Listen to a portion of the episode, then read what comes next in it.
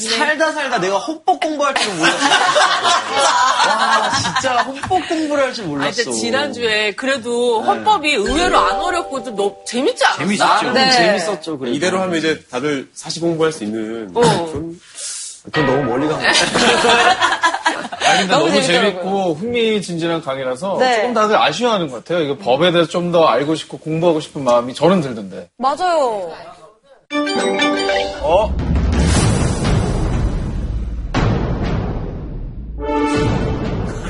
이 바닥 나오네. 역시. 법은 누구의 편인가? 그게 되니까 내 편. 어, 우와! 아, 혹시 저분은 아니, 그래서 우리가, 정우 씨는 아니잖아. 어, 너무 좋아, 나. 어? 돈키호테? 키호테? 어. 어? 디케, 디케, 디케. 디케, 알지, 알지. 눈을 가려서요. 아니, 오늘 무슨 강연자 12곡에도 아니고 지금. 이분이 혹시 법 쪽의 동키호테라는 얘기 아닐까요? 아. 어?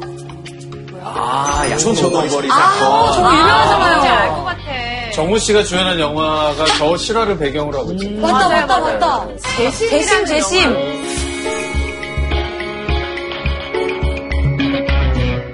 사건에 대한 재심을 청구합니다. 나니 변호사다 이제부터 내가 법정에서 증명해 줄게. 너! 절대 살인범 아니라고. 오늘의 선생님은 과거가 아주 화려한 분인데요. 전남 완도 섬마을에서 태어난 오늘의 선생님은 학창 시절 가출과 무단 결석을 일삼는 문제아였습니다. 24살이 돼서야 긴 방황을 끝내고 고시촌에 틀어박혀 5년 만에 사실을 패스한 그의 이름은 박준혁. 형사재판 재심에서 최초로 무죄 판결을 이끌어내며 노무현 전 대통령 이후 가장 유명한 고졸 변호사가 됐는데요. 고졸? 돈안 되는 사건만 맞는 파산 변호사. 발로 뛰며 증거를 찾는 형사 같은 변호사. 괴짜 같은 그를 부르는 수식어는 많고 많지만 법으로부터 소외된 약자들은 그를 이렇게 부릅니다. 우리들의 변호사라. 오늘 법의 민낯을 보여주기 위해 차이나는 클래스에 오신 우리들의 선생님 박진영 변호사를 소개합니다.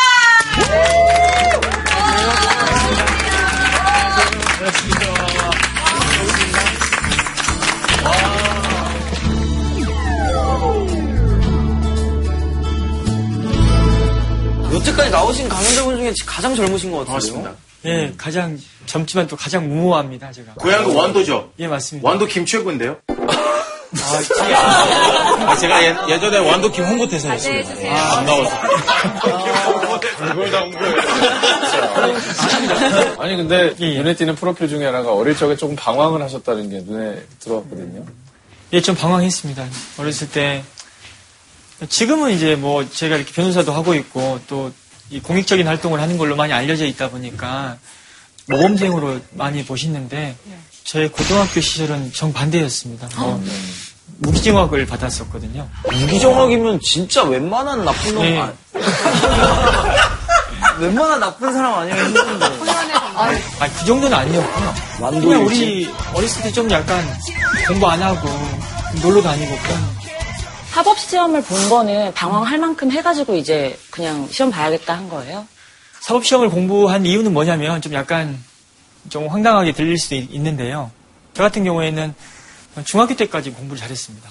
중학교 2학년 때 어머니가 돌아가시고 나서 방황을 좀 많이 했어요. 이제 고등학교 3년을 거의 이제 허송세월을 보낸 거죠. 그리고 나서 이제 그 대학에 들어갔는데 한 학기 다닌 게 저는 전부, 전부고요. 대학 갔다가 이제 군대에서 군생활을 하고 나왔는데 저보다 공부를 못했던 친구들이 뭐 서울에 있는 이름 있는 대학에 가 있기도 하고 그게 좀 자존심이 많이 상했습니다. 그래서 뭔가 한번 뒤집어 봐야겠다는 생각을 했던 거고 그게 이제 고시였던 거죠. 그래서 사법시험을 공부했습니다. 선생님 여기가 영화가 됐잖아요. 네. 기분이 어떠세요? 처음에는 굉장히 기분 좋았죠. 일단은 제 사건 그래도 제- 그 사건이 어떻게 영화 속에서 등장하게 될 건 충분히 예측할 수 있지 않습니까? 굉장히 들- 흥분되는 일이지 않습니까? 이제 스타가 되는구나. 네, 그래서 좋았는데 음, 영화 개봉 이후부터는 사람이 부담감이 커집니다. 한동안 똑바로 살아야 된다는 어떤 부담감이 너무 큽니다. 그게. 저한테는 부담이 네. 컸습니다. 편하게 사세요. 네. 그래서 뭐 천만이 봤다면 정말 평생 죽을 때까지 똑바로 살아야 되잖아요. 근데 다행히 250만에 그쳐져가지고 아, 이건 뭐죠? 제가 재심을 사실 못 봤는데 어떤 사건인지가 좀 궁금하거든요. 어, 영화 재심의 모티브가 된 사건은 익산 약, 약천오거리 택시기사 살인 사건으로 알려져 있습니다. 2000년 8월 익산 약천오거리에서 택시기사가 살해된 채로 발견됩니다. 그리고 그 택시기사를 살해했다는 혐의를 받고 15살의 소년이 잡혀서 자백을 하고 유죄 판결을 받았습니다. 징역 10년의 형을 받았는데요. 그 형을 복역하던 중에 진범이 따로 있다는 제보가 분산경찰서에 접수가 됩니다. 수사를 해보니까 진범으로 지목됐던 사람과 그 사람을 숨겨줬던 사람이 자백을 합니다. 그럼에도 불구하고 판결을 뒤집을 수 없다는 이유로 그냥 진범은 풀어주고 15살의 소년은 만기를 거의 복역하게끔 오, 왜요? 나나 내 선배가 있던 수사의 문제점을 드러내는 것보다 감추려는 어떤 행동을 했을 수 있다라고 생각합니다. 이 우리 사회 시스템이 그래요. 잘못을 드러내는 것에 너무 인색하고 바로잡는 것에 인색합니다. 그러다 보니까 이미 잘못된 것을 그냥 그대로 유지시키려는 어떤 그런 어떤 문제가 발생하는 거죠. 그렇게 되면 희생양이 항상 필요하게 되잖아요. 그렇죠. 변, 변, 변, 변호사님. 근데 근데 뭘 일단 너무 궁금해서요. 네, 네. 그래서 그 진범 풀어준 네. 그 분들은 처벌을 받으셨나요? 일단은 당초에 15살 소년에게 억울한 누명을 씌웠던 경찰 중에 한 사람은 자살을 했습니다. 그리고 진범을 숨겨줬던 친구도 자살을 했고요. 진범을 풀어줬던 검사는 지금 현직에 있습니다. 현직에 있다고요? 그리고 그 당시에 풀려났던 진범 그 사람은 지금 재판을 받고 있습니다. 강도 살인죄로. 아니 근데 제일 처벌을 받아야 될 사람이 지금 현직에서 이 처벌을 안 네. 받고 안 받은 거예요? 예, 그게 우리 사회의 모습입니다. 선생님, 그 영화 제목도 재심인데요. 예, 예. 판결이 있을 때 그걸 뭐 이제 항의를 하거나 할 때 뭐 상소나 뭐 항, 항고 이런 얘기들을 제가 예, 많이 예. 들었던 것 같은데 예, 예. 재심이라고 하면 또 뭐가 다른 게 있는 건가요? 우리가 통상적인 절차가 항소심, 상고심이라고 불리고 있거든요. 이 항소심은 2심이고 상고심은 3심이고요. 이런 통상적인 절차에 의해서 어떤 결론이 내려진다면 그 결론은 쉽게 번복하면 안 되는 겁니다, 원칙적으로. 그게 법적 안정성이거든요. 재심은 그 법적 안정성을 깨뜨리고 구체적 정의를 실현하는 절차입니다. 그래서 재심, 다시 재판하는 절차입니다. 아예 다시. 예, 처음부터 다시. 변호사님 제가 듣기로 변호사님이 재심 전문 변호사님이라고 들었는데 예, 예. 재심이 쉬운 게 아니잖아요. 예, 예. 근데 왜 재심 전문 변호사가 되신 거예요? 일단 먼저 수사에서도 한 사람이 질문을 하고 답변을 하는 수사는 그렇게 어렵지 않습니다. 근데 여러 사람이 질문을 한꺼번에 할 때는 굉장히 멘탈이 붕괴됩니다. 아, 저는 그 기분을 좀, 좀 느끼고 있습니다, 지금. 이제 시작인데요? 제가 말씀드리겠습니다. 이제 시작이에요.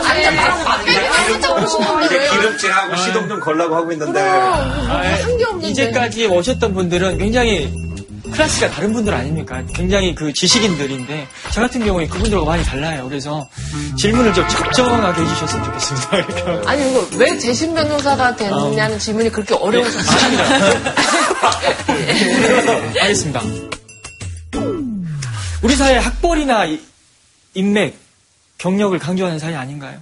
저 같은 경우에도 솔직히 뭐 앞에 계시는 분들이 어느 대학을 나왔는지가 궁금합니다. 근데 저 같은 경우에 어, 고등학교 졸업하고 또 시골에서 나오고 또 대학은 한 학기 다닌 게 전부거든요. 아무리 사법시험에 합격했다 하더라도 그런 상황에서 제 가까운 친구나 친척들조차도 저한테 사건 안 맡겨요. 어, 일반 사건을 수임할 수 있는 곳에는 한계가 있었고 그러다 보니까 국선 사건을 많이 할 수밖에 없었어요. 나라에서 주는 사건이죠. 그 와중에 이제 제 인생을 바꾼 이제 수원 노숙소년 사건을 제가 만나게 됩니다. 그 사건이 저의 첫 재심 사건이었습니다.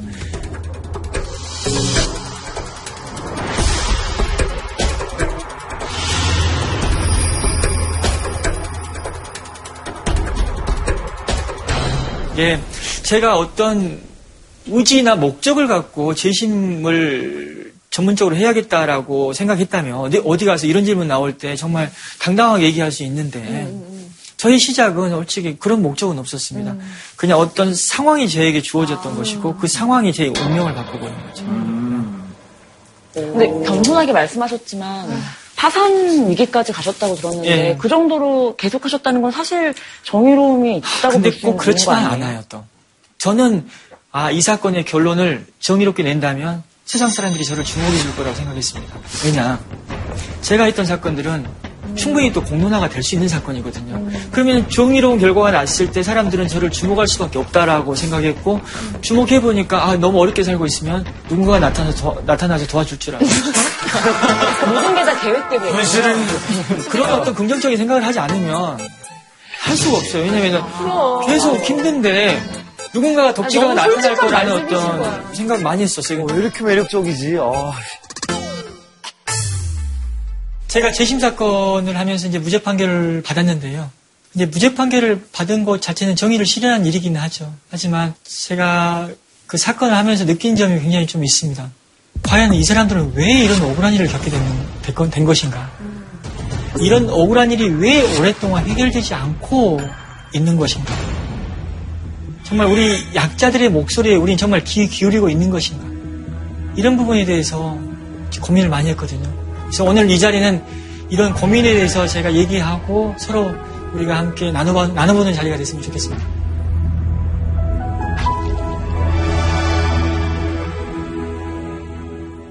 저 같은 경우에는 밤늦게 사무실에 들어가서 일을 할 때가 많습니다. 밤늦게 사무실에 들어가다 보면 어떨 때 복도에서 저를 기다리고 있다가 갑자기 나타나서 도와달라고 호소하는 분들도 있습니다. 어떤 아줌마가 한 분 계셨는데 그 아줌마가 저를 보시더니 변호사님은 큰 사건만 하시냐고 저도 억울한 일 겪었는데 저 같은 작은 사건 도와주실 수 없냐라고 하시더라고요. 근데 밤을 새서 기다리더라도 저를 만나지 못할 수도 있거든요. 그러면 그분의 억울함이라는 것은 작다고 할 수 없는 거거든요. 근데 스스로 자기의 억울함을 작은 사건으로 규정짓는 게 저는 그 이유가 뭘까 저는 굉장히 궁금했습니다. 다른, 다른 사건들에 비해서 액수가 좀 작은 액수여서 그런 거 아닐까요? 내가 너무 힘이 없거나 약소하다고 생각하셨던 게 아닐까요? 우리가 사회적으로 이슈가 되고 주목받는 사건의 경우에는 수많은 법조인들이 관여가 되고 또 많은 사람들이 관심을 줍니다. 언론에서도 많이 보도를 해주고 그러는 과정이 해결되, 해결도 되기도 하죠. 그런데 이렇게 저를 찾아오는 여러 사람들은 그런 도움을 받지 못하는 거죠. 그러다 보니까 왜 나의 억울함에 대해서는 사람들이 관심을 주지 않는 것인가? 내 사건은 작은 사건이니까 관심을 안 주는 거구나라고 생각할 수 있거든요. 작년 한 10월부터 올해 지금 3월까지 가장 이슈가 되는 것은 뭐니 뭐니 해도 국정농단 사건이죠. 국정농단 사건의 그 진행 과정을 보면 작년 10월 24일 날 JTBC에서 태블릿 PC에 대한 보도를 시작한 이후에 2017년 3월 10일 박근혜 대통령이 파면 결정을 받았습니다. 근데 혹시 이 농단 사건 외에 사회적으로 주목받는 사건, 어떤 기억나는 사건 있으세요? 하나도 없지, 저 때는. 저거만 얘기했던 것 같아요. 관심이. 이쪽으로만 쏠렸던 것 같아요. 저 같은 경우에도 재심 사건 두 건의 무죄 판결이 있었어요. 근데 그 두 사건도 완전히 묻혔었어요. 그 보도가 제대로 이루어지지 안 않았습니다. 사람들이 잘 몰라요. 네. 그러다 보니까 어떤 얘기가 나왔냐면 다 전, 전라북도 지역에서 발생했거든요. 전라북도 경찰이 문제된 사건이었습니다. 그래서 그 사건의 무죄 판결이 있고 난 후에 그때 나온 얘기가 뭐냐면 야 우리는 최순실 씨가 우리를 구해줬다고 그런 얘기가 나왔었습니다. 그럼 이제 한번 우리가 묻힌 사건이 정말 어떤 사건이 있는지 한번 살펴보겠습니다.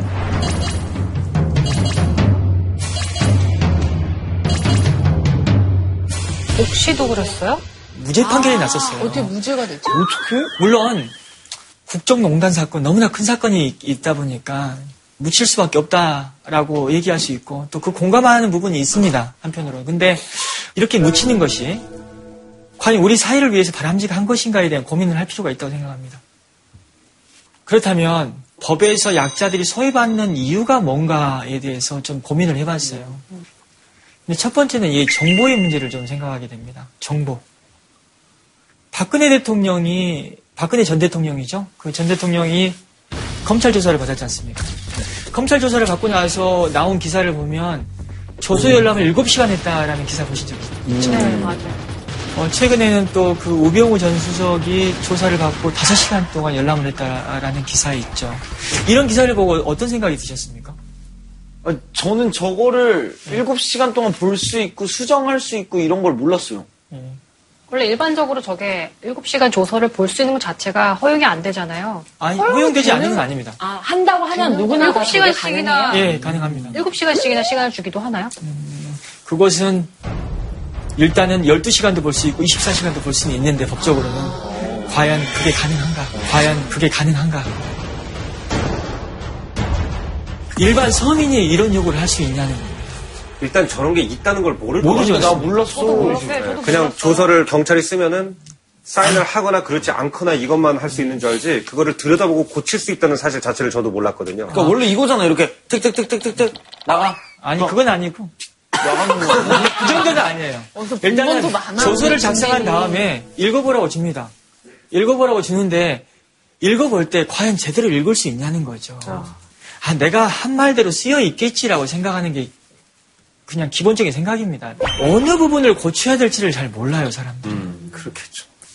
정말 제가 경험했던 지심 사건들은 조서 열람에 이런 기회를 제대로 갖지 못하거나 또 열람했을 때 뭘 고쳐야 될지 몰라가지고 그대로 뒀던 그 그래서 사인하고 서명 날인했던 그 조서 때문에 결국 억울한 일을 겪은 사람이 굉장히 많았습니다. 한번 사례를 갖고 한번 얘기를 한번 해볼게요.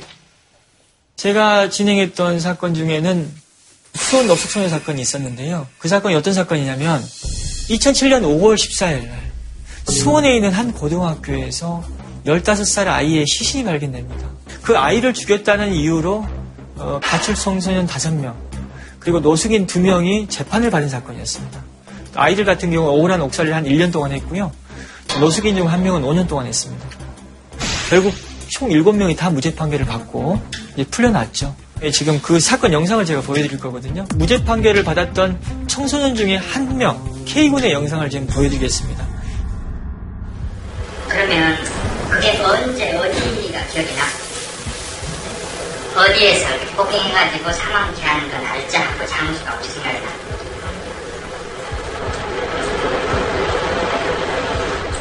초등학교에서 날짜 말씀드린 정확히 기억이 나지. 그래서 고등학교라는 걸 그때 알았어? 아니면 무슨 고등학교였어?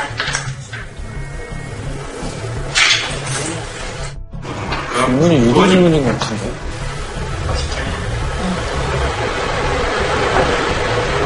뭐, 그, 네가 그때 처음 갔을 때는 뭐, 공간인 중학교인지 잘 모르는데, 그 큰 건물 옆에 뭐, 이런 거. 뭐 화단 옆이라든지,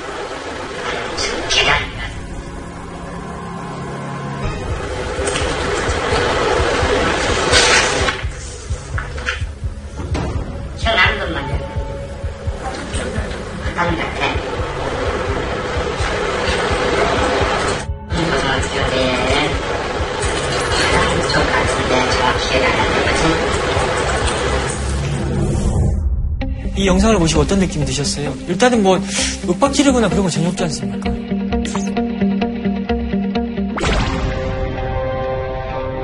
수사가 항상 이렇게 윽박 지르고 강압적인 것만이 위법한 게 아닙니다. 때로는 이런 수사도 위법성이 있는 경우가 있는데 과연 이, 이 영상을 이제 타이핑을 통해서 조서에 담았는데 조서 한번 내용을 한번 읽어볼게요. 피의자들이 김모양을 폭행하여 사망케 한 일시와 장소는 어떠한가요?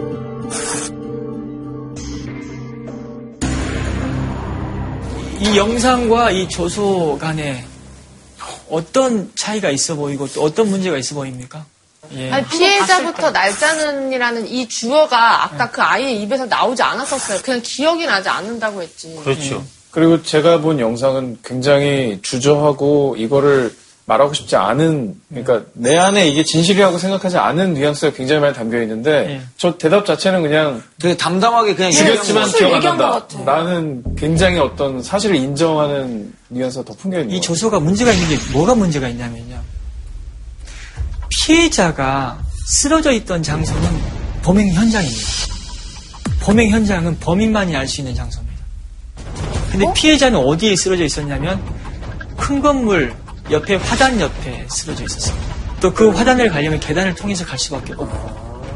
그런데 지금 조사자가 고등학교 무슨 큰 건물 계단, 계단. 화단 기억나는 거 있어라고 먼저 그 어찌 보면 사건에 아주 그냥 굉장히 중요한 어떤 단어들을 미리 언급하고 그 아이가 화단 기억나는 것 같아요라고 하는 답변을 하지 않습니까?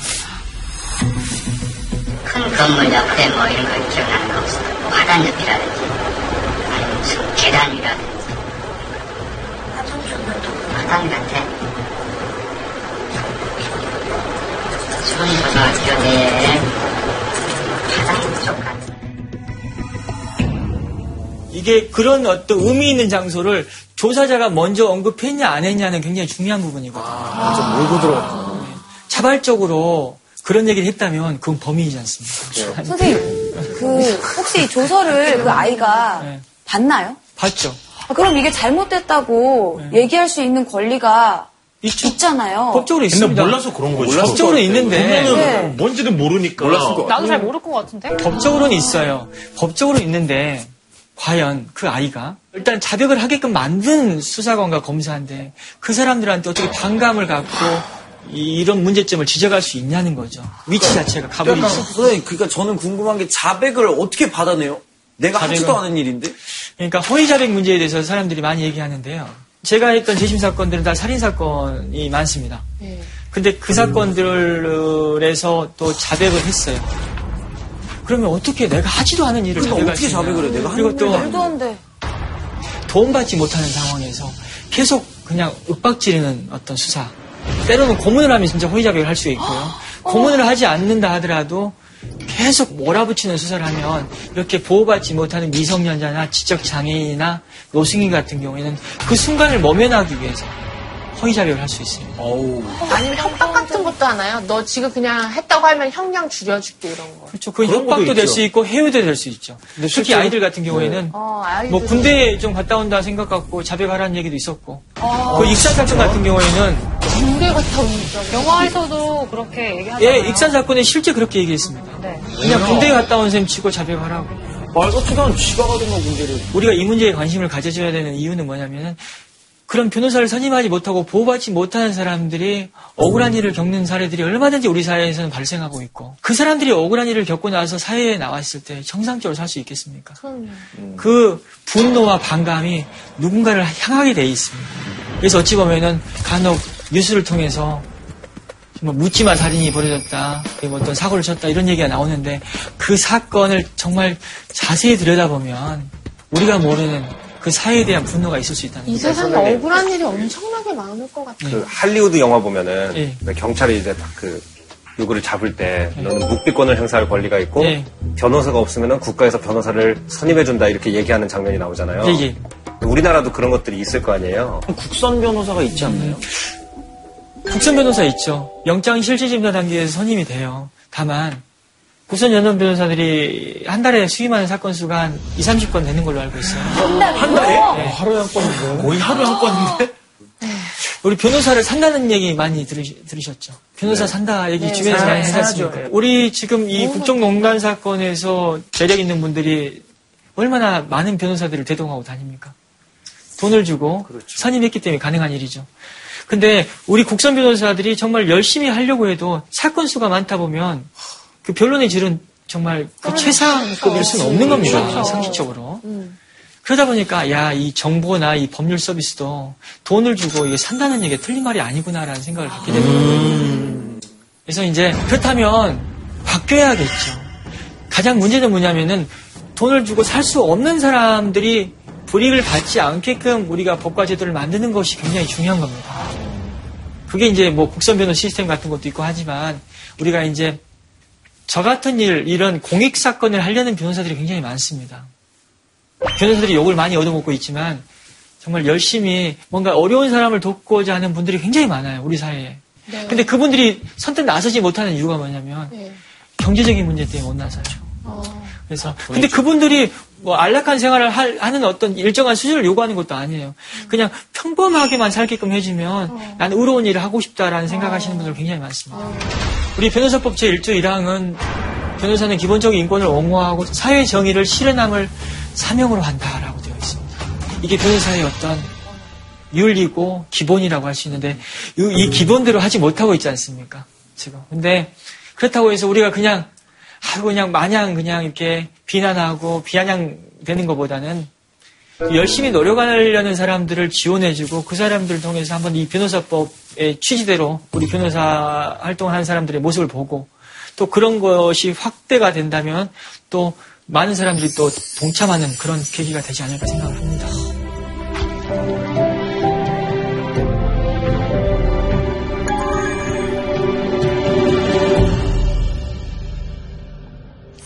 그러면 이제 변호사만 문제가 있는가? 저는 언론의 문제도 굉장히 많다고 생각합니다.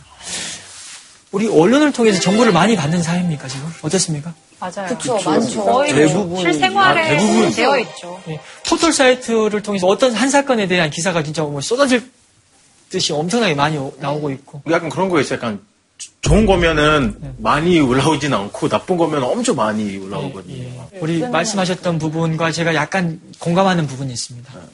뭐냐면 제가 국선 사건을 굉장히 많이 했어요. 한때는 국선 재벌이라고 불리기도 했었습니다. 왜냐면 수천 건 했습니다, 제가. 수천 건을 하다 보면 물론 의미 있는 사건 그리고 또 억울한 사건도 하고 좋은 사건도 많이 했겠죠. 하지만 또 한편으로는 사회적으로 비난받는 사건도 해본 적이 있어요. 제가 어떤 사건을 했냐면 2012년 4월에 수원에서 그 오원춘이라는 조선족이 그 지나가던 20대 여성을 집으로 납치해서 오원춘? 예, 예. 오원춘 사건을 맡으셨어요? 예, 예, 맞습니다.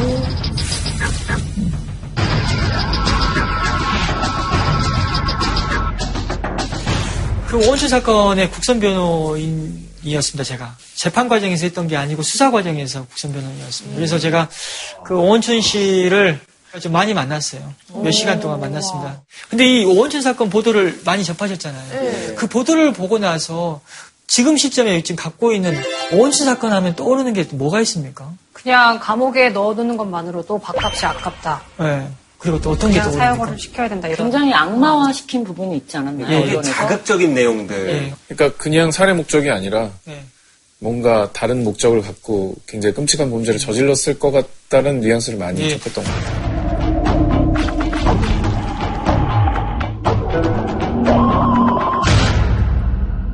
이런 것들을 우리가 기억하고 있지. 다른 어떤 기억나는 거 별로 없죠? 네. 근데 오원춘 사건에 대해서 한번 얘기를 좀 더 해보겠습니다.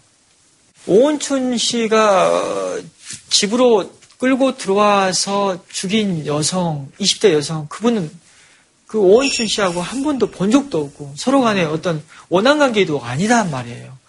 왜그 여성을 죽이고 또 그렇게 잔인하게 훼손했을까? 사이코패스 아닐까? 근데 사이코패스라는 얘기는 없어요. 그 원춘 씨가 저한테 처음 했던 질문이 뭐였냐면 내가 조선족인데 내가 재판 과정에서 차별받지 않냐라는 걸 궁금해하더라고요. 저는 그 질문을 받고 굉장히 저는 당혹스러웠습니다. 어떻게 저렇게 잔인한 범죄를 저질러 놓고서 어떻게 차별 얘기를 할 수 있을까? 맞아. 그래서 제가 뭐라고 했냐면 소름. 한국인이든 미국인이든 일본인이든 조선족이든 이런 사건은 사형 아니면 무기징역입니다라고 얘기를 해줬습니다. 근데 그 얘기를 듣고 나서 좀 약간 시간이 지난 다음에 그 얘기의 의미를 좀 다시 생각해 보게 됐습니다. 조선적으로 와가지고 우리나라에서 이렇게 어- 여기저기서 일하는 과정에서 사용자로부터 차별받는 게 많았던 게 아닌가. 그러면 자기를 차별했던 사용자에 대한 분노를 같은 한국인이라는 관점에서 그 여성에게 해- 하지 않았을까? 사실 여성 입장에서 화가 나는 게 왜 더 힘세고 돈 많고 네. 그런 남성한테 당한 거를 사실 자기가 범죄를 저지르기 더 어떻게 보면 쉬운 물리적으로 약한 사람을 대상으로 이런 범죄들이 일어난다는 거에서 사실 화가 나긴 합니다. 예, 그런 부분은 어찌 보면 모든 우리 다른 우리 한국인의 범죄에서 나타나는 문제이기도 합니다. 그러니까 요 때로는 여성의 사회적 지위가 많이 향상되어 있긴 하지만 범죄에 있어서는 또 약자이지 않습니까? 그런 부분에 대한 배려는 충분히 우리가 하고 있어야 된다 라는 생각을 두- 하고 있고요. 하나만 더 얘기를 한번 해볼까요? 여자분을 끌고 들어와서 여자분이 기지를 발휘해서 안방으로 도망을 쳤습니다. 그러고 나서 문을 잠그고 나서 신고를 했, 었어요 그게 112 신고 내용이 이제 이 보도를 통해서 나왔는데 신고를 하는 과정에서 문을 닫아놨기 때문에 문만 안 열어주면 살았을 텐데 왜 문을 열어줄 수밖에 없었냐면 네. 문 옆에 바로 창문이 있었는데 창문이 열려 있었어요. 네. 창문을 통해서 그 여자분의 머리카락을 잡아버린 거예요. 근데 쉽게 문을 열어주지 않고 상당 기간 버텼을 거란 말입니다. 근데 얼마나 큰 소음이 발생합니까? 근데 그 주변에 주택가였어요. 단독주택, 다세대 주택 굉장히 많았는데. 초등학교도 있었고요. 예. 근데 그렇게 큰 소음이 발생했음에도 불구하고 누구 한 명도 신고를 하지 않았다는 거 얼마나 이게 불행합니까? 좀 가정폭력을 방관하는 어떤 그런 분위기 있지 않습니까? 그렇죠. 어찌 보면 사회에서 범죄를 막고 예방하고 검거하는 과정에서 그 주변의 눈의 역할이 큰데 그, 그 주변 눈이 역할을 못 해버리는 사회가 돼버렸습니다. bystander 현상이라 그래가지고 그렇죠. 네. 그냥 보고만 있는. 그렇죠. 근데 우리 사회에서 이 오원춘 사건이 발생했을 때 인육이나 장기 밀매에 대한 그 그런 어떤 자극적인 이슈에 대해서만 보도가 많이 이루어지다 보니까 정작 우리가 관심 가져야 될 이런 문제에 대해서는 보도가 이루어지지 않았고 그런 부분에 대해 우리 관심을 갖지 못했지 않습니까? 말 그대로 소비만 하고 그 사건을 소비하고 잊혀지게 만드는 네. 것 같아요. 그런 보도가. 그러다 보니까 소외받는 약자들이 그래서 존재하는 거예요. 오원춘 사건에서 국가배상 청구를 피해자 유족들이 했거든요. 근데 2심에서는 거의 대부분 졌어요. 국가가 책임질 이유가 없다, 사실상. 그 유족이 졌단 말입니다. 그 유족이 졌다는 기사 우리 보신 적 있습니까? 없습니다. 그만큼 그렇게 큰 관심을 가졌던 사건에서 그 관심이 점점 멀어지는 과정에서 가족을 잃은 그 피해자들이 또 소외받는 일이 발생했던 거죠. 다행히 대법원에서 사건을 뒤집어줘가지고 국가가 책임을 져야 된다라는 이 결론이 날 것 같아요, 조만간.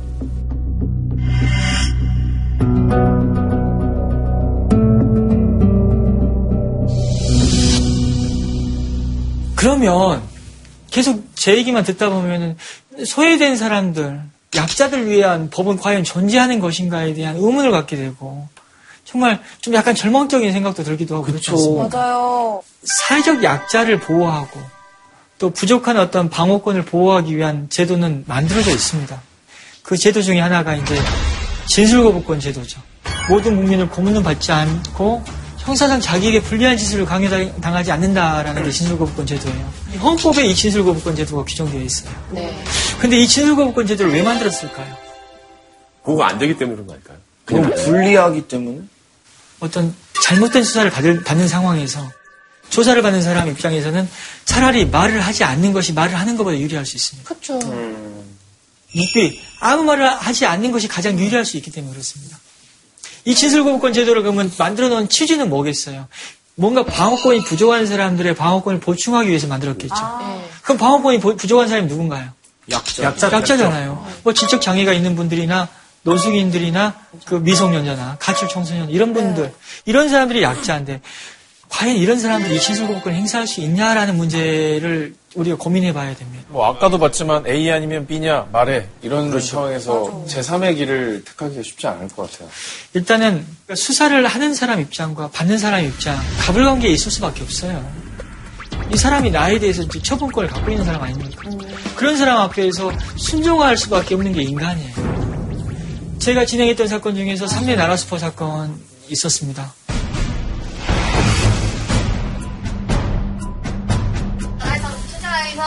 일로 아니면 들어가고 회사 거에 가면 여기가 좋겠지? 너는 왜안 앉아? 앉아 씨 누르 누르 상태일 거 아니야 나게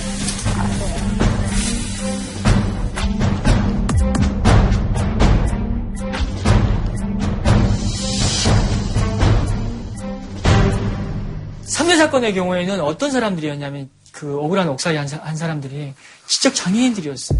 또 부모까지도 지적 장애인인 경우가 있었습니다.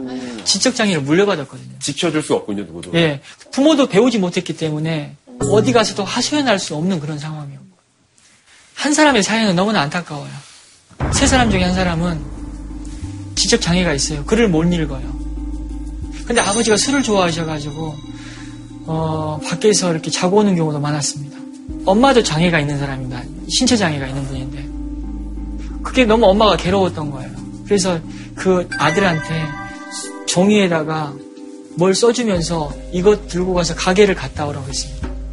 엄마 심부름, 심부름이니까 뭐가 적힌지도 모르고 가게를 갔다 왔는데 엄마가 그 약을 털어놓고 나서 입에 거품을 물기 시작해요. 그래서 엄마가 갑자기 거품 물고 있으니까 그 아이가 소매로 닦아줬다는 거죠. 그리고 나서 그 엄마가 그 아이를 품에 안고 잠을 잤습니다. 근데 아침에 일어나고 보니까 엄마는 죽어 있었어요. 근데 슬픈 건 뭐냐면 그, 그 아이, 그 억울한 옥살이 했던 그 사람한테 지금까지 살면서 가장 행복했던 순간이 언제였냐고 물어보니까 엄마한테 약을 사주고 나서 엄마가 마지막으로 내 품에 안고 같이 잠을 잘 때 그때 굉장히 따뜻했다. 내 인생의 화양연화였다라고 기억하는 거예요. 그 순간을. 정말 얼마나 안타까워요. 그런 안타까운 사람들한테 억울한 옥살이를 시켰어요. 어떻게? 그 아버지 같은 경우에는 그 아이한테 또 뭐라고 했냐면 네가 약을 잘못 사준 바람에 엄마 죽었다라고 그렇게 하면서 또 때리기도 했단 말이에요. 그런 사람들한테 억울한 옥살이를 시켰어요. 과연 그 약자들 그런 분들이 과연 그 자신들을 수사했던 경찰이나 검사한테 저 진술 거부하겠습니다라고 말을 할 수 있냐라는 못하지. 거죠. 현실적으로 모르죠. 못해요. 그 당시에도 그러면 진술을 자- 진술 거부 못했죠. 자백을 해버렸나요? 자백을 갖다 시키는 대로 자백하는 거죠. 아 까 얘기한 거. 아까 같이 자백 그 조수를 조작하는 거예요. 진범을 풀어주면서까지. 그 진범을 풀어줬던 검사는 대한민국의 가장 큰 로펌에서 변호사로 있습니다. 지금. 어떻게 그거를 그냥 아니 아무리 아무리 힘이 있고 아무리 그래도 그거는 그거를 왜 그 사람을 피고로 삼았어요. 그들을 상대로 국가배상 청구 소송을 진행하고 있습니다. 변호사님이? 예, 제가 진행하고 있죠. 네, 그래서 그것도 고민을 하게 되더라고요. 왜냐면은 도대체 무슨 악연이길래 그 사람을 또 피고로 해가지고 소송을 한다. 참 진짜 내키지 않는 일이거든요. 어찌됐든 간에. 적을 만드는 내가 게 그- 아니까. 예, 적을 만드니까. 저도 자식 키우는 부모지 않습니까? 누군가와 적을 만든다는 것은 나의 어떤 안전에 대한 고민도 있지만 내 가족에 대한 고민도 생기게 마련입니다. 그리고 또 나도 언젠간 실수를 할 수 있는데 나는 얼마나 또 잔인한 공격을 당할 수 있을까에 대한 두려움도 실수하지 있고. 마세요. 그럼 실수 안 할 수 있나요, 사람은? 그 실수하지 마세요. 항상 이렇게 똑바로 살아가는 건 아니거든요.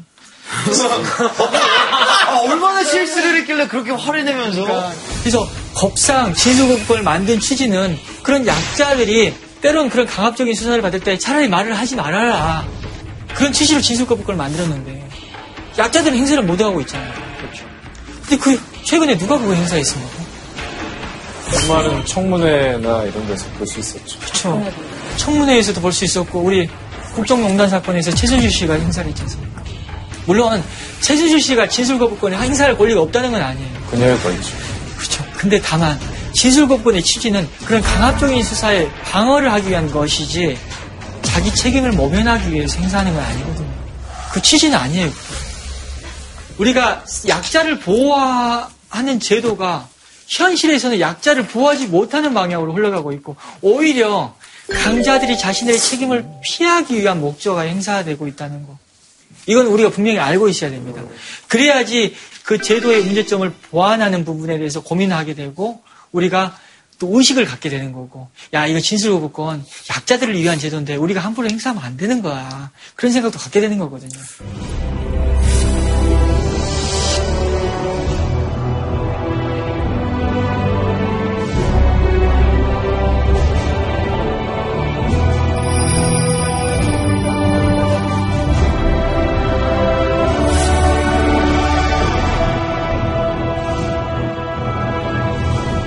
법은 우리 공평하게 집행돼야 되는 겁니까? 약자를 위해서 집행해야 되는 겁니까? 공평. 아, 이거 어렵다. 공평. 공평하게. 약자를 좀 위하는 게 공평한 거 아닙니까, 근데? 아니, 법이라는 건 사회적 합의인데, 어찌보면 똑같이 집행하는 것이 합의 아니겠습니까? 그러니까 약자를 위해서 세상이 존재해야 되는 건 굉장히 정의스러운 거지만 네. 법은 그래도 공명정대하게 법은 공평해야 되는 겁니까? 하는 게 맞지 않을까라고 생각을 하고 있습니다. 먼저 첫 번째 얘기를 한번 해볼게요. 물론 모든 법이 약자를 위해서 집행돼야 되는 건 아닙니다. 때로는 공평하게 집행돼야 되는 법도 필요하고 그런 법들도 많아야 되는 거는 맞습니다. 네. 근데 저는 법이 공평하게 집행돼야 될 필요성도 있지만은 약자를 위해서 집행돼야 될 필요성이 있다라고 저는 얘기를 많이 하고 다닙니다. 왜? 법이 만들어지는 과정을 봐야 된다는 거죠. 우리 법 누가 만듭니까? 국회의원이 법 근데 국회의원들이 법을 만들 때 여러 가지 얘기를 듣고 만들지 않습니까? 여러 사회의 목소리를 듣고. 근데 그 사회의 목소리들이 약자들이 목소리 그 국회의원의 귀까지 들어갈 수 있는 구조인가요? 스피커가 큰 사람들은 그렇죠. 결국 기득권인 것 같아요. 그렇죠. 단체나 힘 있는 사람들, 목소리를 낼 수 있는 사람들의 목소리가 국회의원의 귀로 들어가는 것이지 소위 받는 약자들의 목소리가 쉽게 그 국회의원 귀로 잘 안 들어갑니다. 그런 구조를 갖고 있는 상황에서 만들어진 법 자체가 어찌 보면은 법 자체가 어찌됐든 간에 이거는 공평하지 않은 법일 수 있거든요. 그런 법을 기계적으로 형식적으로 그냥 똑같이 집행한다는 것 자체가 정의에 반할 수도 있죠. 그러니까 때로는 법 자체가 의도적으로라도 약자의 관점에서 약자를 위해서 집행할 필요성이 있는 거예요. 우리가 최근에 세월호 사태 기관제 교사 선생님이 순직 처벌을 못 받았지 않습니까? 근데 그 기관제 교사 선생님 어찌 보면 정시로 채용된 선생님과 전혀 다를 바 없는 선생님으로서 역할을 했죠. 근데 그분들은 순직 처벌을 못 받고 그 정시로 채용된 분들은 순직 처벌을 받았습니다.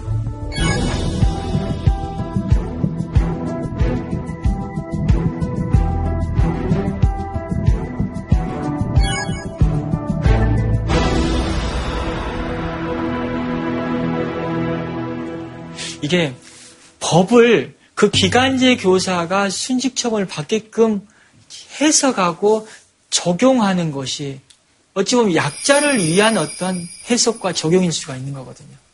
물론 어려운 문제이긴 해요. 기간제 교사 숫자가 너무나 많다고 합니다.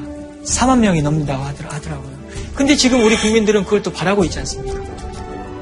적어도 이런 어떤 제 분야에 있어서는 똑같이 대우를 해주는 것이 필요하지 않나라는 생각이 들어요. 문재인 대통령이 참사로 희생된 기간제 교사 두 명이 순직으로 인정받을 수 있도록 관련 절차를 진행하라고 지시했습니다.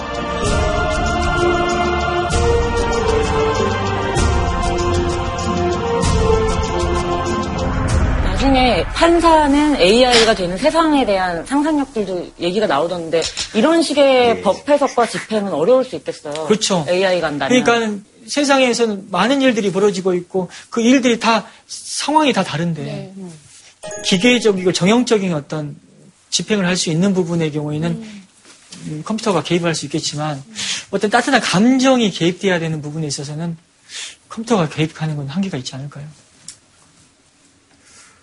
좀 배려에 대한 얘기로 마무리를 지어보려고 합니다. 미국의 어떤 한 노인이 빵을 훔쳤다는 이유로 재판을 받게 됩니다. 판사가 딱 그 노인을 앞에 두고 하- 했던 질문이 뭐냐면, 아니, 나이도 지긋하신데, 아이고, 뭐, 왜 빵을 훔쳐 드셨냐.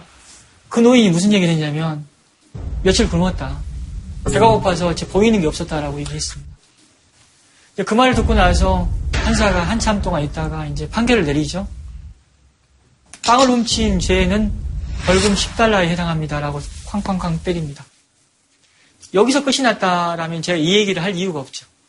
근데 그 판사가 이제 그 후에 보였던 행동이 굉장히 울림이 있었습니다. 여기서 끝이 났다라면 제가 이 얘기를 할 이유가 없죠. 근데 그 판사가 이제 그 후에 보였던 행동이 굉장히 울림이 있었습니다. 자기 지갑에서 10달러를 꺼내가지고 이 노인분의 벌금은 제가 대신 내겠습니다 라고 했습니다. 그 이유는 내가 너무 맛있는 음식, 좋은 음식을 너무 많이 먹었다는 죄에 대한 벌이라고 생각하겠습니다. 그리고 나서 방청석에 있는 방청객들한테도 이 중에서도 혹시 좋은 음식 많이 드신 분께서는 음식 드신 대가로 좀 얼마 좀 내주십시오라고 얘기를 했고 그 자리에서 47달러가 모였었어요. 이게 이제 어떤 의미가 있냐면 도움을 받는 사람을 충분히 배려를 했다는 거죠. 그 사람이 상처를 받지 않게끔 도와줬다는 겁니다.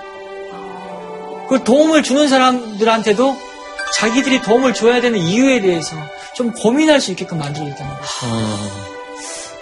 이게 배려입니다. 법이라는 건 그래야 돼요. 10달러 선고했지 않습니까? 집행은 했지만 그 집행하는 과정에서 그 약자를 배려하고 또 그 약자를 배려하는 모습을 공감하게끔 만든다면 참 법은 참 아름다울 수 있고 그 법의 집행을 통해서 우리는 좀 의미 있는 사회를 만들어갈 수 있습니다. 진짜 이런 상황이야말로 디케가 눈을 완전히 뜬 상황이라고 볼 음. 수 있겠네요. DK 같은 경우는 DK는 눈을 뜨고 있는 경우도 있고 눈을 감고 있는 경우도 있지 않습니까? 어, 어떤 경우가 바람직하다고 보십니까? 떠야죠. 이런 상황에선 뜬게 되게 좋은 것 같아요. 그러니까 시대에 따라 달라야 된다고 생각해요. 눈을 감고 있는 나라도 있거든요. 그런 나라는 그냥 공평하게 집행하면 된다. 그것만으로도 우리는 정의를 실현할 수 있다라는 나라는 눈을 감고 있어도 돼요. 근데 우리나라 같은 경우에는 억울한 약자를 보는 눈을 분명히 뜨고 있으라는 거죠. 그렇게 뜬 상태로 약자를 배려하는 집행을 해달라.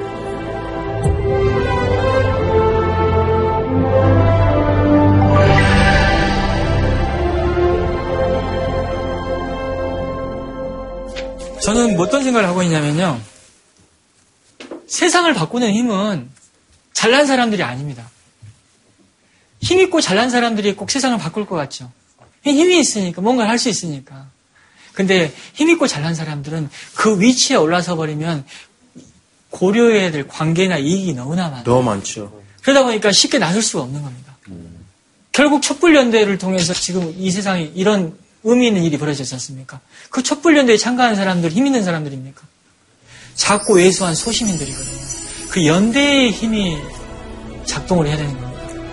그래서 무슨 제도의 변화와 이런 것들도 연대를 통해서 우리가 이뤄내야 되는 거거든요. 저는 우리 촛불 집회 같은 어떤 우리 연대의 힘이 이런 소외받는 사람들의 어떤 고통에서도 함께 해줬으면 좋겠다는 생각을 갖고 있습니다.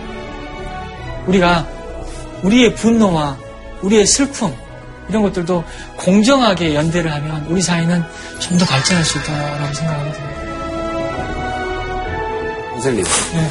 제가 좋아하는 말 중에 모든 히어로가 다 망토를 두르고 있진 않다라는 말이 있거든요. 네. 슈퍼히어로 느낌이 나요. 정말 이 세상의 소금과 같은 박준영 변호사님의 명강의였습니다. 감사합니다.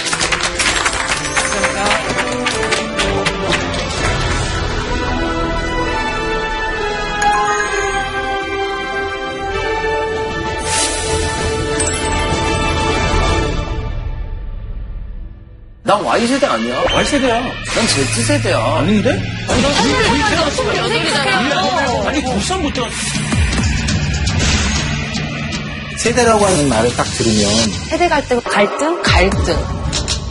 촛불 집회와 맞불 집회. 근데 여기에다가 은근 슬쩍 세대라고 하는 말을 씌우면 젊은이들은 진보, 나이 드신 분들은 보수. 이게 과연 세대 갈등인가? 다 거짓말이에요. 세대 차이라고 하는 것이 언제나 세대 갈등으로 곧바로 이어지진 않아요. 절대. JTBC